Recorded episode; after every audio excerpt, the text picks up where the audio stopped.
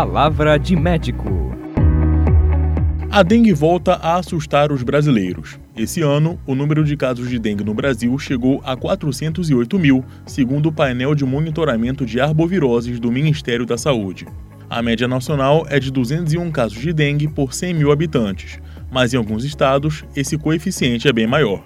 As mulheres são as mais afetadas, com 55% dos registros contra 45% de casos em homens. De acordo com o Ministério da Saúde, a projeção do aumento de casos da doença se deve a fatores como a combinação entre calor excessivo e chuvas intensas, possíveis efeitos do El Ninho o Ministério da Saúde iniciou a vacinação contra a dengue em crianças de 10 e 11 anos e vai avançar a faixa etária progressivamente. A recomendação do Ministério é de que as pessoas procurem um serviço de saúde logo nos primeiros sintomas, como febre alta, dor de cabeça, atrás dos olhos e nas articulações. Sindicato dos Médicos do Pará e você, conectados com a saúde. Palavra de médico.